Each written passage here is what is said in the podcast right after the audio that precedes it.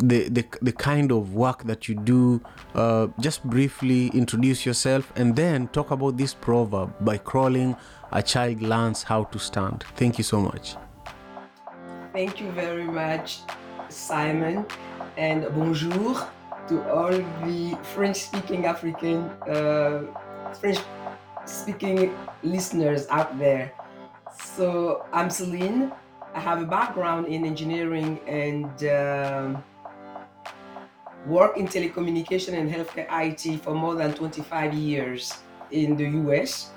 After experiencing uh, mental and physical collapse, I left the field of high tech to work in lifestyle medicine. My passion, and I have made it my mission and my passion to help people live a better life, take control of their physical and mental health so that they can achieve their God given potential.